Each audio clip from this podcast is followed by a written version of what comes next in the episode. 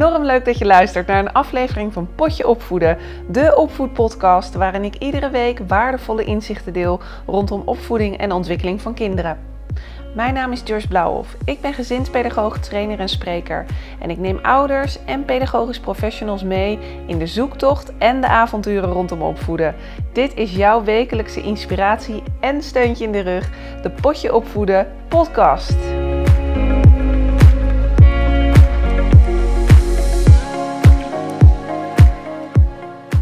Hey, ontzettend leuk dat je weer luistert naar een aflevering van Potje Opvoeden. In deze aflevering ga ik het met jou hebben over emoties.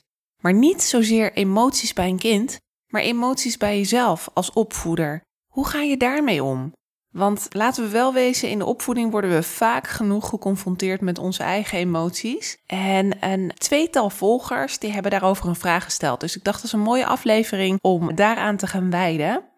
Ik was gisteren op de fiets en het is heel gaaf. Ik heb deze week de sleutel van mijn kantoor gekregen. En dat klinkt ontzettend chic.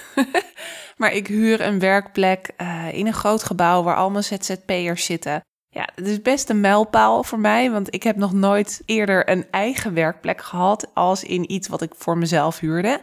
En mijn bedrijf J Blauw bestaat 10 jaar. En het is een beetje uit nood geboren. Mijn buurtjes die zijn aan het verbouwen. En dat heeft ervoor gezorgd dat ik eigenlijk op een short notice op zoek moest naar een plek. Want ik dacht, ja, ik neem voor jou deze podcast op. Ik geef webinars. Ik geef online trainingen. Ja, het is niet handig als er wordt geboord natuurlijk. Dus sommige dingen moeten zo lopen. Ik heb direct gekeken op het internet en daar was een kamer vrij. En dat voelde ontzettend goed. En ik vond het ook een spannende stap om te nemen. En tegelijkertijd dacht ik, ja, dit is gewoon wat ik ga doen. Dus ik ben ook mijn buurtjes eigenlijk heel erg dankbaar. Ik geloof er namelijk in dat sommige dingen gebeuren zoals het moet zijn of gebeurt met een reden. Dat klinkt altijd zo, maar ik geloof er dan altijd wel in dat een bepaald pad zo moet gaan. Nou, dit ook. Ik was, waarom zeg ik dit allemaal? Ik was op de fiets naar mijn werkplek toe. En ik ging vervolgens met de fiets weer uh, terug. De brug was gesloten, dus ik moest een andere route nemen. En ik was aan het fietsen aan de overkant van een andere brug en ineens kijk ik naar rechts en ik zie ineens allemaal mensen van de andere kant eigenlijk aan de verkeerde kant fietsen. En ik denk, waarom doen ze dat nou? Dus ik fiets door en vervolgens snapte ik het, want ik moest nog de brug onderdoor, nog een rondje zeg maar maken met de fiets om op de juiste kant van de weg te komen. En ineens bedacht ik me, zo is het eigenlijk ook met opvoeden. We doen iets, we proberen het en vervolgens kijken we terug of kijken we naar rechts of links en denken, oh ja, de volgende keer kan ik het beter zo doen. Dus je snapt, de volgende keer als dit gebeurt, ga ik al van tevoren op de andere kant van de weg rijden, want het is veel efficiënter. Nou, zo is dat natuurlijk ook met opvoeden. Als je terugkijkt op van wat ging er eigenlijk mis, dan kan het zo zijn dat je de volgende keer daarvan leert en het anders wil aanpakken. En dat is natuurlijk geen garantie dat het dan gaat gebeuren, maar ik denk dat wij als opvoeders, professioneel opvoeders, als je dat bent, of gewoon als vader, moeder, altijd wel even moeten kijken wat kan ik anders doen om het gedrag te sturen. Want gedrag roept immers gedrag op. Wij kunnen het gedrag sturen van kinderen. Nou, ontwikkelingspsychologen zijn het erover eens. 50% wordt via de genen meegegeven en 50% via de omgeving. Dat betekent dat wij nog 50% hè, om en nabij invloed hebben op het gedrag van kinderen. Sommige kinderen zijn van nature temperamentvol bijvoorbeeld, of wat eerder uh, gefrustreerd. Maar wij hebben tools om het gedrag te sturen. En stap 1 is zelf te zorgen dat je kalm blijft. Een van de moeilijkste dingen, omdat we onszelf meenemen als instrument. En dat instrument dient in sommige situaties kalm te reageren, omdat het helpt om het gedrag te sturen van kinderen. En dat is soms een hele grote opgave. Gastouder Marielle die heeft mij via mijn Instagram een vraag gestuurd en die luidde als volgt. Ik vraag mij één ding af. Ik snap dat je rustig met je opvangkind moet praten en begripvol moet zijn omdat het kind het even lastig heeft. Dat lukt mij meestal ook wel. Maar als het gedrag herhaaldelijk terugkomt, hoe blijf je dan nog rustig? Dat vind ik lastig. Nou, Marielle, bedankt voor je vraag. Ik zal eerlijk met je zijn. Ik heb een moeilijke dag gehad met. Tijn had het ook echt wel lastig. Hij slaapt de laatste drie weken slecht. Tijn is volgende week anderhalve maand. Dus 18, anderhalve maand, Joyce, anderhalf jaar. 18 maanden. En je moet weten, als je hem goed kent, hij sliep altijd heel erg goed. was ik enorm blij mee. Want ja, ik ken verhalen dat dat natuurlijk anders is. Maar de laatste drie weken slaapt hij slecht. En dan praat ik over uren wakker zijn in de nacht. Ik heb wel eens van 12 tot 3 uur s'nachts wakker geweest met hem. Tot aan een aantal keer per nacht wakker worden en dan huilend rechtop in zijn bedje staan. En ik heb in het begin hebben we van alles gedaan. Uit bed. Ik heb hem zelfs ook een keertje meegenomen. Het bed in. Iets waar ik eigenlijk van denk, hmm, tegelijkertijd, ja, je bent zo, hè, vooral aan het einde van de nacht, je wilt gewoon je uren pakken. En ik vond dat ook geen optie, want Tijn die beweegt ontzettend veel. Dus ik had voeten in mijn gezicht, ik kreeg een kopstoot. Nou, daar werd ik uh, geen blijer mens van. Dus nu hebben we besloten om het op één manier te doen. Bij hem in zijn kamer blijven totdat hij slaapt. Er staat een matras in de kamer mocht het nodig zijn. Als hij huilend wakker wordt. En natuurlijk is het even kijken hoe lang dat huiltje duurt. Want soms is het zo als we een aantal minuten wachten, dan valt hij vanzelf weer in slaap. Maar dan gaan we naast hem liggen. En ik probeer er dan wel altijd voor te zorgen dat ik weer weg ben voordat hij wakker wordt. Omdat ik hem wel het idee wil geven dat hij zelfstandig weer wakker is geworden in zijn kamertje. Want ik weet dan dat hij in zijn eigen bedje ook veilig ligt. En ik wil hem geruststellen op de plek waar hij anders altijd moet slapen. Nou wil ik niet zeggen dat het verkeerd is om je kind in bed te nemen. Want ik snap, als je vermoeid bent, dat ieder uurtje telt. En voor ons is dit de manier. Vandaag was een slechte dag, want Tijn heeft vanmiddag niet geslapen. En ik merkte bij mezelf dat ik geïrriteerd raakte. Dat ik echt dacht, ga nou eens slapen. Ik werd er zelf geen leukere moeder van. Nummer 1 is dus, Marielle, ja, even alle voorwaarden vooraf. Hè. Als we willen omgaan met de emoties van kinderen, heb je zelf voldoende slaap. Want je kan natuurlijk de beste tips en adviezen geven, maar op het moment dat jij als ouder weinig slaap hebt, dat is verschrikkelijk. Dat is een aanslag. En dat betekent ook voor pedagogisch medewerkers en gastouders. Hè? Ook als je zelf nog geen kinderen hebt. Jij moet aan zelfzorg doen. Omdat je jezelf inzet als instrument om kinderen te doen ontwikkelen. En op het moment dat jij onvoldoende slaap hebt, kan je natuurlijk ook minder goed rustig reageren op een kind als er herhaaldelijke emoties telkens weer plaatsvinden. Dus zorg voor voldoende slaap. Het is een open deur, maar ik ga er vanavond vroeg in. Dat is toch wel ook echt een basisvoorwaarde om zelf rustig te reageren. Hef zelfzorg, slaap, maar ook honger. En er zijn ook mensen die echt wat moeten eten, want anders zijn ze ook gewoon niet zo handig in het emoties reguleren. Dus het is een biologisch feit dat het energie kost om onder stress rustig te blijven. Hoe meer stress, hoe hoger het energieverbruik en je snapt wat dit betekent na een nacht slecht slapen. En als kinderen te veel stress hebben, kunnen ze ons dat over het algemeen niet goed vertellen, maar tonen ze dat in hun gedrag en in hun stemming en hun onvermogen om te luisteren. Een kind dat overbelast is door omgevingsfactoren, of geluiden bijvoorbeeld, of geuren of visuele afleidingen, kan niet goed opletten. Of ontploft bijvoorbeeld als iemand hem ergert. En ik hoor in jouw vraag, Marielle, dat je het hebt over herhaaldelijk gedrag. Ja, het gedrag zal er natuurlijk altijd min of meer hetzelfde uitzien, omdat als kinderen overbelast zijn en stressreacties hebben, zal dat op een bepaalde manier uitkomen. En dat maakt dat dat gedrag dus herhaaldelijk voor kan komen. Dus hoe blijf je zelf rustig? De basisvoorwaarde is zorg dat je voldoende energie hebt, om het zo maar te zeggen. Ik merkte bijvoorbeeld vandaag dat mijn scherm laag stond, omdat ik gewoon onvoldoende slaap heb gehad. Ik heb de boel ook een beetje de boel gelaten. Ik ben verder niet met Tijn weggegaan. We zijn gewoon hier thuis gebleven. Ik heb niet te veel van hem verlangd. Ik heb hem ook zijn speen gegeven. We hebben afgesproken van hij krijgt het alleen tijdens het slapen. Maar dat was echt even omdat ik bedacht, anders wordt het alleen maar erger. Ik ga zeker nu de strijd niet aan, want hij is gewoon echt heel erg moe. Het helpt mij ook om na te denken, jij hebt mij nodig. Of eventueel, maar goed, het is voor jou als gastouder zo moeilijk om een ander in te schakelen. Stel je voor je werkt op dat kinderdagverblijf. Dan kan je even tegen je collega's zeggen, joh, het helpt mij niet. Ik merk dat mijn spanning hier zit. Je moet ook altijd even inchecken, hoe zit het met mijn eigen spanningsthermometer. En op het moment dat je in het rode stuk zit, kan je niet meer pedagogisch reageren. Ik heb zelf in een opvoedwinkel gewerkt, uh, draaide opvoedspreekuren met ouders. En op het moment dat je zelf voelt, ik zit in het rode gedeelte, dan lukt het jou niet meer om pedagogisch rustig te reageren. En het helpt als jij kalm kan reageren, omdat wij onze stemming kunnen uitlenen aan kinderen. Onze breinen resoneren dan met elkaar en dat helpt gewoon ontzettend goed. Daarbij hebben we ook een beetje die voorleeffunctie, hè, waar ik het wel eens over heb. En dat betekent niet dat je de perfecte ouder hoeft te zijn, want dat betekent ook dat je wel eens hè, tegen je kind kan zeggen: Oh, sorry, ik heb dit niet handig aangepakt. Ik kon niet uh, rustig reageren. En dat heeft ermee te maken omdat ik uh, bladibladibla. Dus de vraag is: wat helpt jou om je spanningsthermometer omlaag te brengen?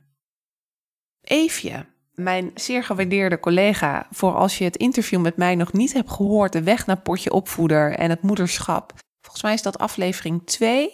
Eefje heeft mij geïnterviewd en zij wil jou in deze podcast ook wat vertellen over het omgaan met spanning. Want op het moment dat jou het lukt om je spanning te verlagen, dan helpt het ook om rustig te reageren of professioneel te handelen. En het hoeft niet altijd professioneel te zijn, maar ook met kinderen in de opvoedingssituatie, in een gezin thuis bijvoorbeeld, helpt het. Nou, en voordat we naar Eefje gaan luisteren, nog even wat praktische tips, Mariaal. Zorg dus zelf voor voldoende slaap en rust. Kijk wat helpt om jouw eigen spanningsthermometer omlaag te brengen. Om een voorbeeld te geven, wat mij helpt, is om even naar de lucht te kijken. Daar word ik rustig van.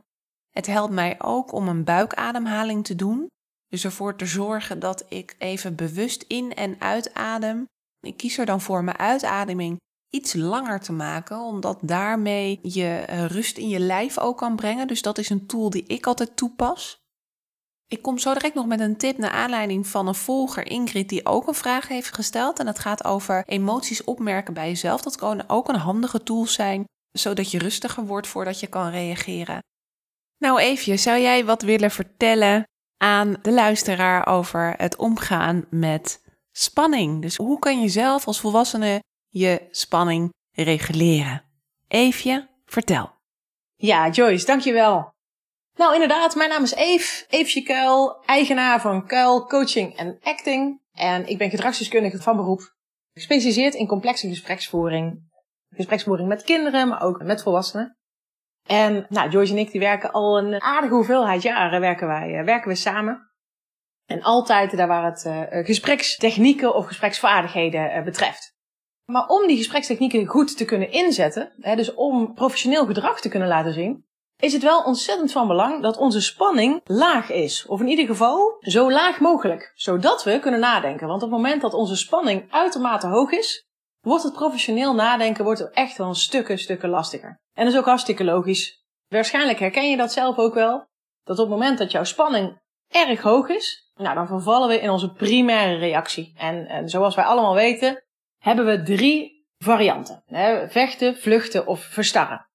Nou, in alle drie wordt professioneel nadenken ontzettend lastig. Dus vandaag ga ik jullie iets vertellen over hoe ga ik nou ervoor zorgen dat ik uit die primaire reactie blijf.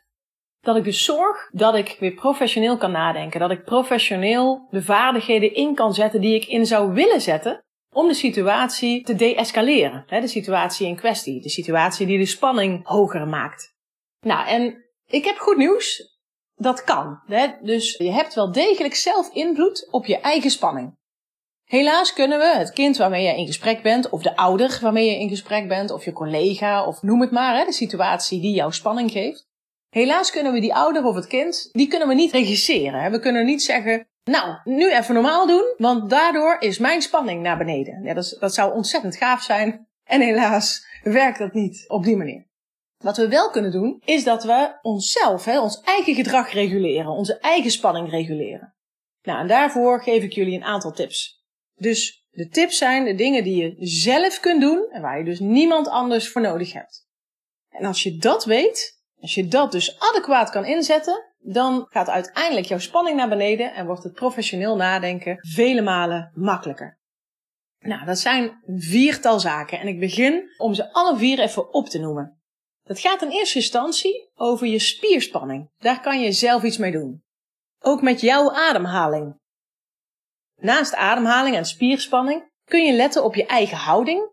En dan hebben we daarnaast nog gedachten. Dus ook je gedachten kan je sturen. Nou, ik ga jou in alle vier ga ik je meenemen.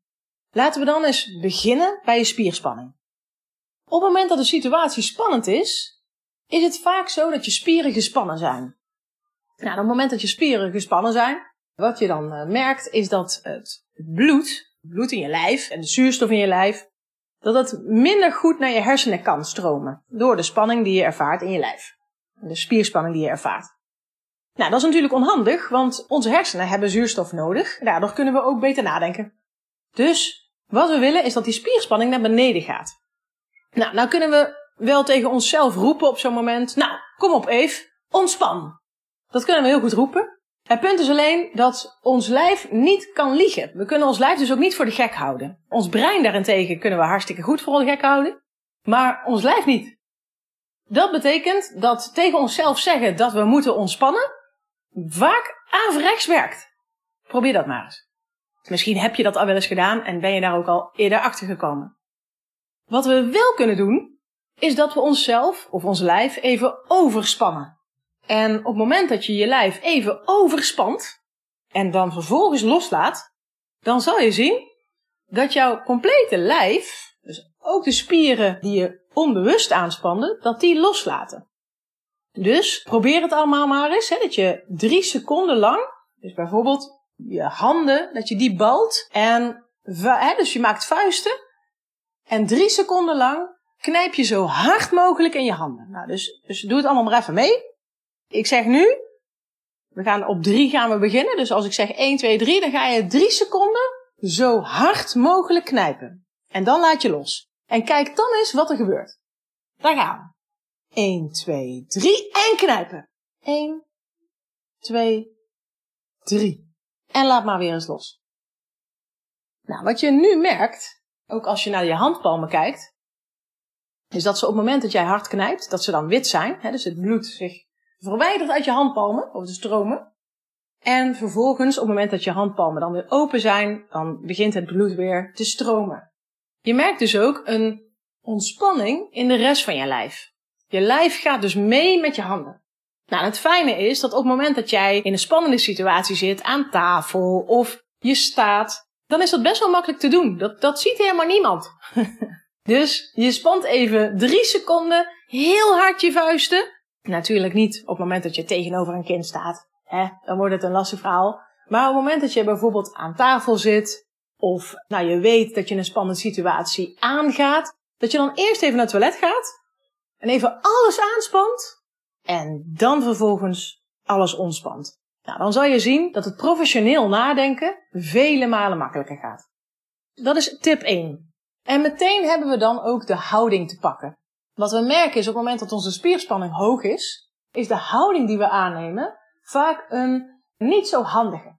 dus wat ik je zou willen aanraden is ga eens geaard staan. Dat betekent met je knieën een klein beetje geknikt, zodat het spannen van je bovenbeenspieren ook vele malen moeilijker wordt. Op het moment dat jij geaard staat, dus met je knieën in een kleine knik, dan is het spierspanning is vele malen moeilijker. Nou, en dat helpt je weer bij het professioneel nadenken. Dus dat is op de houding. En dat betekent ook dat op het moment dat je zit, kijk dan eens even goed dat je rug even tegen de leuning zit, in plaats van dat je helemaal naar voren gaat zitten. Dat maakt ook dat het ademhalen, en daar hebben we ook de volgende te pakken, weer een stukje makkelijker gaat. Op het moment dat jouw spieren volledig gespannen zijn en jouw houding dus ook een hele gespannen houding is, dus die niet geaard is en staat als een plank, dan wordt het ademhalen moeilijker. Dus je merkt ook dat je daardoor wat hoog in je ademhaling zit. Dat hoor je mensen ook wel zeggen, van oh, ik zit hoog in mijn ademhaling. Wat dat betekent, is dat het nadenken wordt daardoor ook weer wat lastiger. Dus op het moment dat je wat ontspannender staat en daardoor je spierspanning ook weer wat lager is, krijgt je hersenen krijgen ook weer meer zuurstof, waardoor je weer beter kan nadenken en waardoor je dus ook weer bewust bepaalde vaardigheden kan inzetten. Nou, dat is natuurlijk wat je wil. Dan heb ik jullie nog beloofd die ademhaling. Dat is nog een belangrijke. De ademhaling zelf, wat daarbij belangrijk is, is probeer eens door je buik adem te halen. mensen die eh, veel sporten bijvoorbeeld, bijvoorbeeld vechtsporten doen, maar ook mensen die muziekinstrument spelen, die zijn de buikademhaling waarschijnlijk gewend. Buikademhaling is de meest relaxte ademhaling die er bestaat. Dus ook als jij slaapt bijvoorbeeld, heb jij per definitie je buikademhaling. Maar ook als je kinderen hebt of je kijkt naar de kinderen op de groep die slapen, zal je altijd zien dat ze een buikademhaling hebben. Op het moment dat jij door je buik ademhaalt, geldt hetzelfde als voor een goede houding. Een spierspanning is bijna onmogelijk bij een buikademhaling. Dus dat werkt ontzettend goed weer op het moment dat je professioneel wil nadenken. Nou, dan hebben we er dus drie te pakken. Dus de spierspanning, overspannen, in plaats van tegen jezelf zeggen, nou, even ontspan. Ademhaling, goed opletten dat je door je buik probeert te ademen. En ook de houding. Probeer in 90 graden te gaan zitten en met je rug tegen de leuning. Maar ook als je staat, probeer eventjes de knik in je knieën te houden. Dus probeer geaard te staan. Nou, en dan is er nog een laatste. En die laatste, dat gaat over helpende gedachten. Op het moment dat, wat ik net al zei, hè, ik zei net van, goh, ons brein kan ons ontzettend goed voor de gek houden. Dus bijvoorbeeld, als we zeggen tegen onszelf, nou stel je voor, hè, Joyce die vroeg mij, hey Eve, kan je eens een beetje vertellen in deze podcast? En ik zei, dat is goed. En vervolgens zit ik hier en denk ik, oh, als ik het maar duidelijk vertel. En een niet helpende gedachte zou dan nu kunnen zijn, Oh, ik kan het vast niet duidelijk vertellen. Het gaat me vast niet lukken. Dan wordt het een soort van self-fulfilling prophecy. Dus dat helpt mij niet. Dus op het moment dat jij tegenover een kind staat en dat kind is al een week of is al twee weken of nou noem het maar, is wat chagrijnig of laat gedrag zien wat jij als lastig ervaart. En je staat, die ochtend sta je op en je denkt, oh, als dat kind, hè, laten we hem Kevin noemen, als Kevin maar niet weer ontzettend vervelend wordt. Nou, dat is een niet helpende gedachte. Dat gaat er niet voor zorgen dat jij rustiger Kevin benadert. En dat gaat er ook niet voor zorgen dat jouw handelen, dat het professioneel blijft. dus wat jij denkt heeft direct invloed op hoe je handelt. Helpende gedachten zou dus kunnen zijn, je staat op en je weet, ah, Kevin zit bij mij vandaag weer in de groep. En je zegt, goh, nou, ik ben goed in mijn vak. Wat ik wil doen, is rustig blijven. Of wat ik vandaag ga proberen, is om Kevin duidelijk te vertellen wat ik van hem zou willen. En om een begrip te tonen voor zijn verdriet. Of nou, noem het maar, hè, jongens. Dus wat je, wat je zelf ook maar voor helpende gedachten hebt. Dus als we kijken naar deze podcast bijvoorbeeld. Dat ik tegen mezelf zou zeggen, nou, Eve, het komt goed. Vertel wat je wil vertellen. En geloof in jezelf. Bijvoorbeeld. dus, dus ieder heeft zo zijn eigen helpende gedachten. En gedachten, daar kunnen we enorm veel mee sturen. dus weet dat. Dus jouw gedachten beïnvloeden direct jouw gedrag. Probeer dat maar eens. Nou, ik wens jullie heel erg veel succes. En Joyce, dankjewel. En ik hoop tot gauw. Goed. Nou, even die helpende gedachten hebben geholpen hoor. Dat heb je ontzettend goed gedaan. Ontzettend bedankt voor je bijdrage. Nou, zoals ik uh, liet weten, Ingrid heeft ook een vraag ingestuurd. Die had hem ingesproken, maar uit privacyoverweging heb ik even voor gekozen om haar stem niet te laten horen. Ingrid zegt in haar voicebericht: Een jongen in de buurt die kleert en hij slaat. Zeer herhaaldelijk gedrag en ik merk dat als mijn zoon naar me toe komt, ik best snel geïrriteerd ben, boos ben en dat ik dan ook zo reageer als hij bijvoorbeeld mijn zoon weer heeft geslagen. Hoe kan ik dit nu rustig oplossen met hem? En ook hoe kan ik het nu rustig met zijn ouders bepraten als het net is gebeurd? Nou, Ingrid, ontzettend bedankt ook voor jouw vraag. Wat ik al heel knap vind van jouw verhaal, Ingrid, is dat je de gevoelens bij jezelf opmerkt. En dat is stap 1. Ja, ik snap het zelf ontzettend goed. Als jouw kind hè, wordt geslagen en dat gebeurt herhaaldelijk. Ja, jij benoemt ook, ik word snel geïrriteerd en ik laat dat ook zien ik laat dat ook zien waar mijn zoon bij is. Ik denk dat het goed is om te kijken hoe kan ik ervoor zorgen dat ik zelf rustig blijf. Je wilt je zoon natuurlijk ook leren hoe het kan omgaan met situaties als dit. De manier waarop je dat kan doen is om te kijken of je jouw eigen emoties ook wat naar beneden kan brengen. En onderzoekers tonen aan dat het ook heel handig is om jouw eigen gevoelens op te merken dat het eigenlijk een vitale vaardigheid is om jezelf te helpen om het cortisolgehalte, en cortisol is een stresshormoon wat vrijkomt en die voel jij direct, om dat te doen verminderen en eigenlijk oxytocine te doen vermeerderen, te laten toenemen.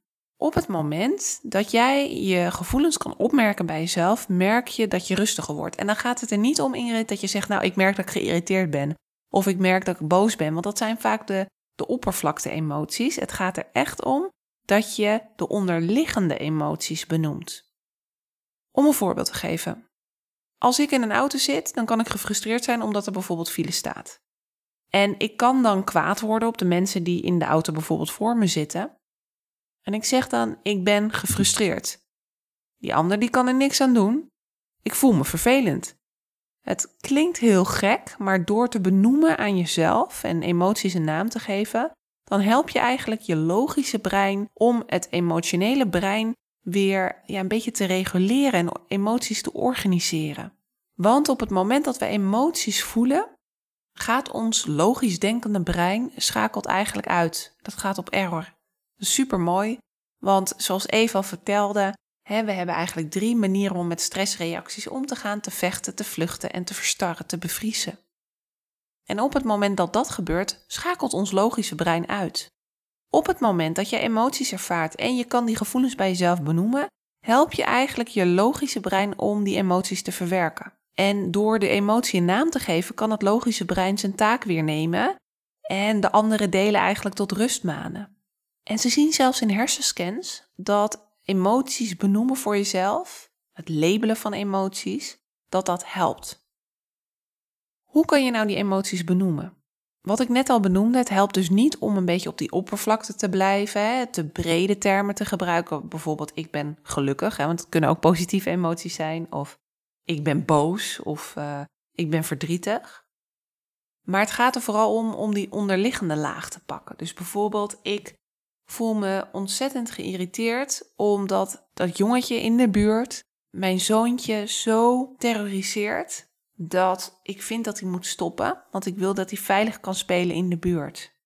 Ik voel me gefrustreerd, ik voel me verveeld, ik voel me boos, ik voel me misbegrepen, ik voel me bedreigd misschien zelfs wel. Ik voel dat er geen respect wordt getoond. Ik ben bezorgd. Misschien zitten er wel zorgen onder, misschien zelfs wel angst. Ik voel me angstig.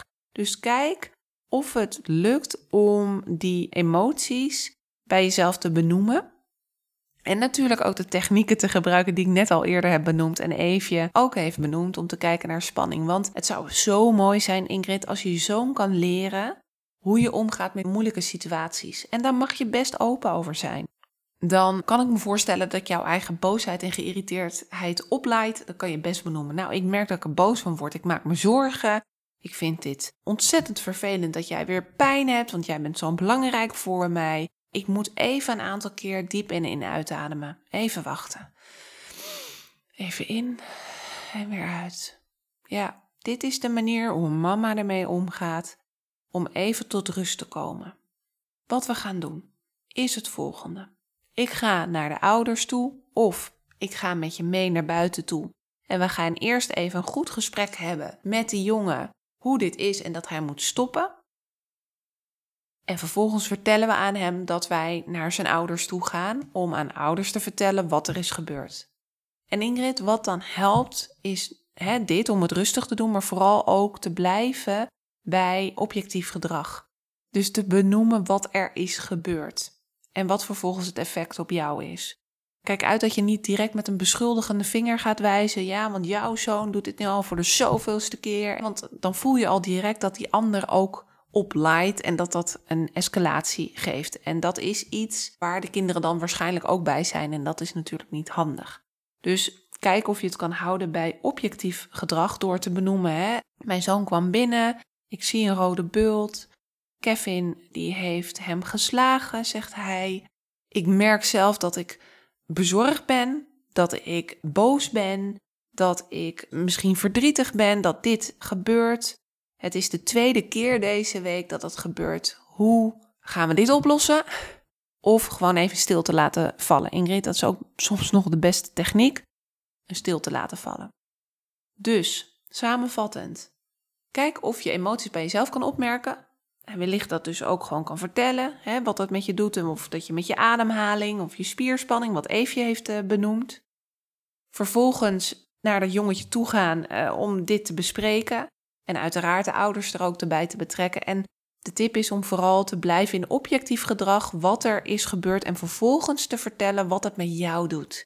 Dus kijk uit dat je niet met de beschuldigende vinger gaat wijzen, jij of in de jij-vorm gaat praten, want je snapt dat dat dan alleen maar de boel escaleert. Jouw doel is dat er een oplossing komt. Jouw doel is dat jouw zoontje weer lekker relaxed in de buurt kan spelen. En tuurlijk hem weerbaarder maken voor die situatie is ook een ding. Hè, maar daar, daar ga ik nu niet. ik kan uren hierover blijven praten. En wat misschien wel een leuke is, zit nu te denken. Um, ik ga vanaf 20 maart ga ik starten met vijf live webinars. En dat programma heet Pedagogiek op de werkvloer. En één webinar gaat ook over emotieregulatie, regulatie bij kinderen. Dus wellicht is dat nog een leuke. Ga dan even naar www.jblauwhof. En blauwhof is dan met kleur blauw en hof met dubbel f.nl. En op de homepage zie je dan staan pedagogiek op de werkvloer. En dan staat een button vertel mij meer en dan kan je lezen wat de opzet is. Ik ga er meteen ook gewoon een kortingscode in gooien. Laat ik dat meteen doen. Dan moet ik straks even mijn website gaan aanpassen. Als jij de kortingscode je opvoeden gebruikt, dan krijg je 15% korting op het programma.